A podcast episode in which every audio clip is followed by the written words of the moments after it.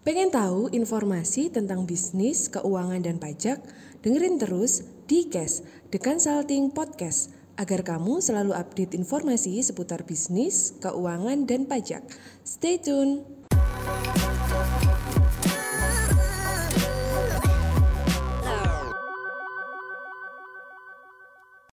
Halo, ketemu lagi dengan saya Alif Imran Muhammad dari theconsulting.id. Kali ini saya akan membahas topik mengenai seputar SOP, yaitu bagaimana cara membuat SOP untuk usaha restoran. Bagaimana sih cara membuat SOP, terutama SOP pembelian untuk usaha restoran. Nah, apa sih peran pentingnya dari sebuah SOP? Yaitu sebagai controlling ya. Jadi controlling dalam suatu alur bisnis usaha, yang mana nantinya kan setiap kali kita untuk menjalankan suatu aktivitas operasional itu kan harus ada guidance-nya, harus ada pembatasnya. Jadi nggak hanya sekedar langsung kita istilahnya potong kopas seperti itu aja, nggak. Jadi harus ada alurnya juga dalam suatu bisnis. Nah, tujuannya adalah yang kedua juga pentingnya SOP itu adalah juga memastikan bahan makanan yang ada di gudang kita ini dalam kondisi baik atau kondisi fresh. Apalagi dalam usaha bisnis restoran ini kan juga kualitas dari bahan baku kita ini yang perlu yang patut kita harus jaga, karena kan yang mana nantinya bahan ini akan kita olah menjadi suatu produk makanan yang akan kita jualkan ke para pelanggan. Lalu yang ketiga adalah sebagai pengelolaan ketersediaan bahan makanan yang ada di gudang. Nah, jadi apakah jangan sampai ketika kita lagi rame-ramenya pelanggan untuk datang di restoran kita, tetapi bahan makanan kita yang ada di gudang ternyata sudah berkurang. Istilahnya masih belum cukup untuk proses produksi atau proses mengolah makanan dari setiap menu yang sudah kita hidangkan ke para pelanggan. Nah, itu jangan sampai timbul seperti itu. Yang keempat adalah mengelola supplier dengan mudah ya.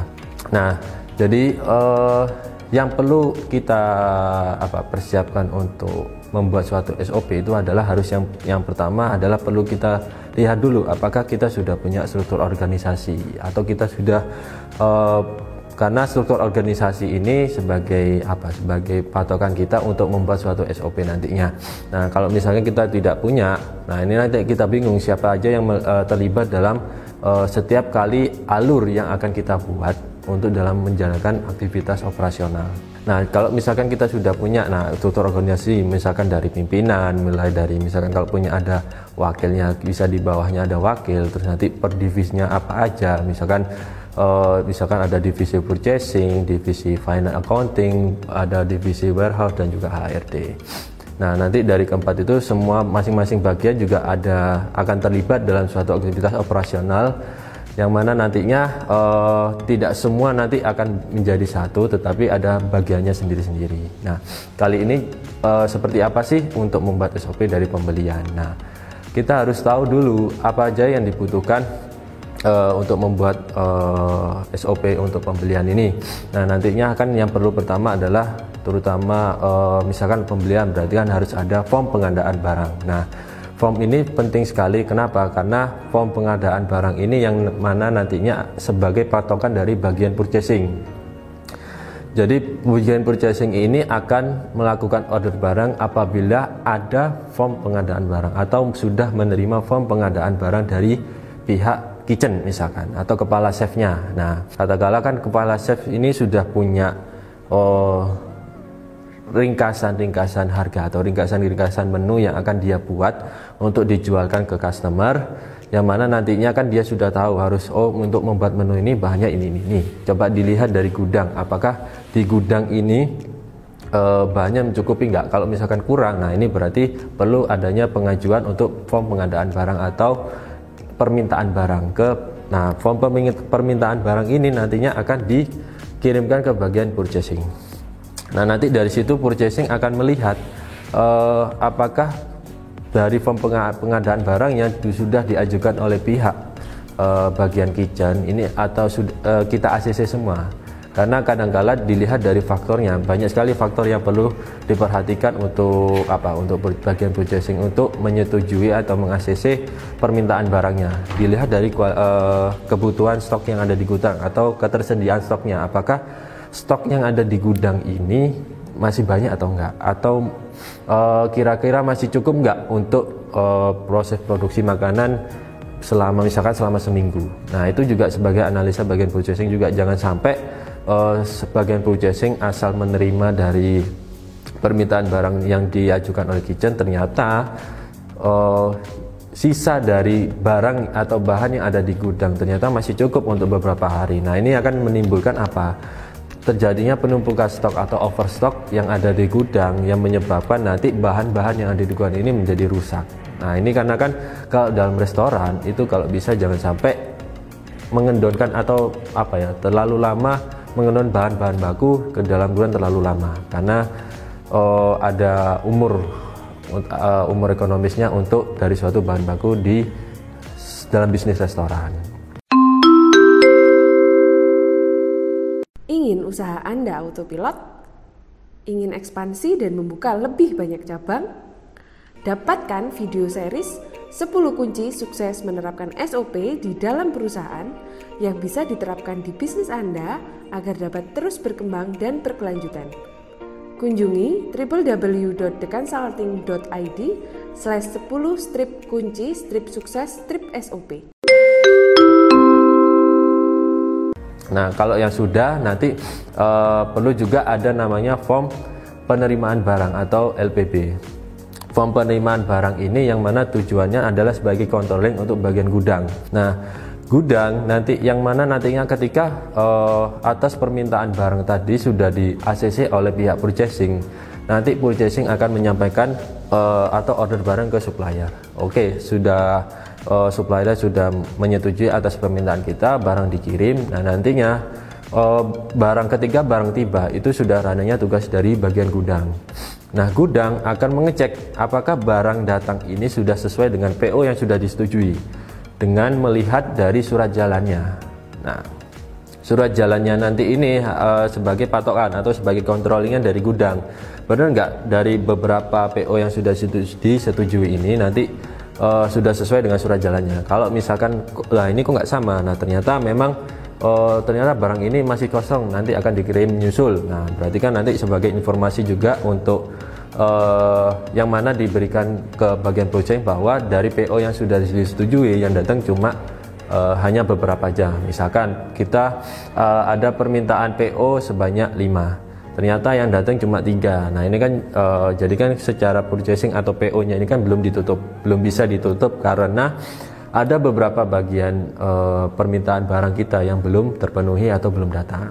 Nah, jadi nanti setelah barang itu datang, si bagian gudang ini akan mentandatangani surat jalan tersebut bahwa barang yang sudah dikirim oleh supplier ini sudah diterima oleh pihak gudang atau pihak pembelinya.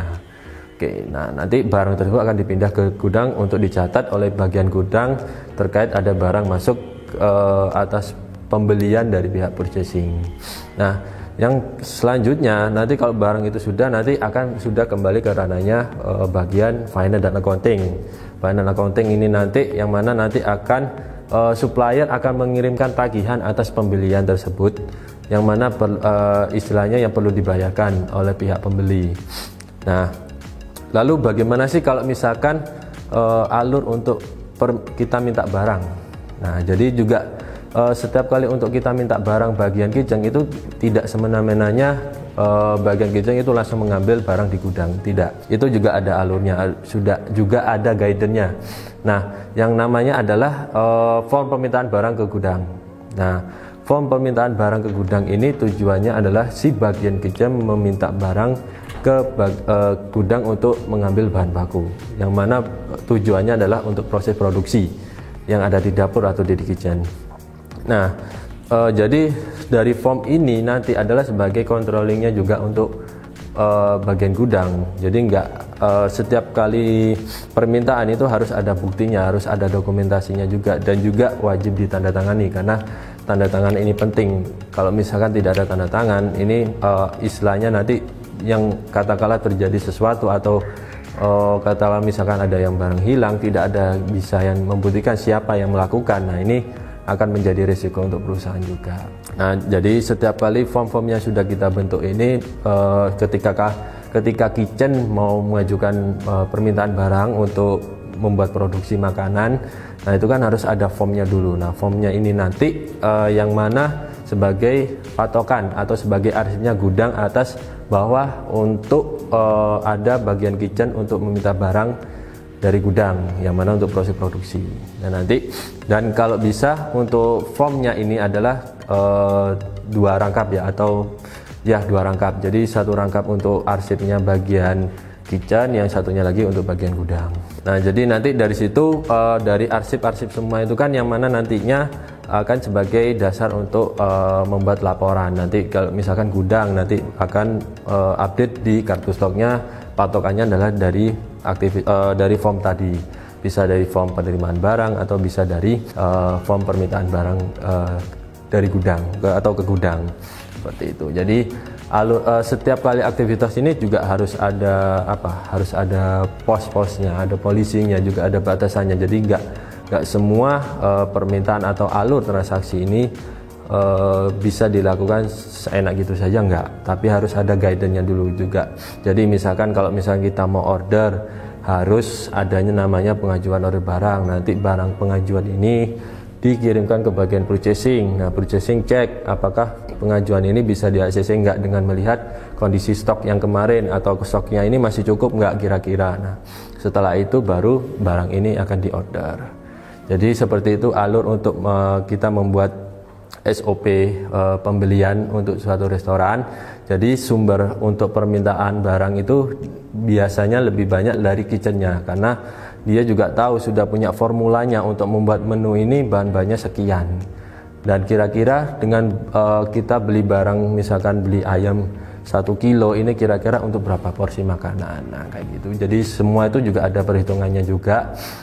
Jadi setiap kali transaksi itu pasti juga ada step-stepnya juga. Kita minta barang harus ngapain, terus nanti dari order dari purchasing ini harus ngapain, dokumennya apa saja, nanti kontrolnya seperti apa. Nah, jadi seperti itu untuk cara kita membuat SOP pembelian di suatu perusahaan restoran ya.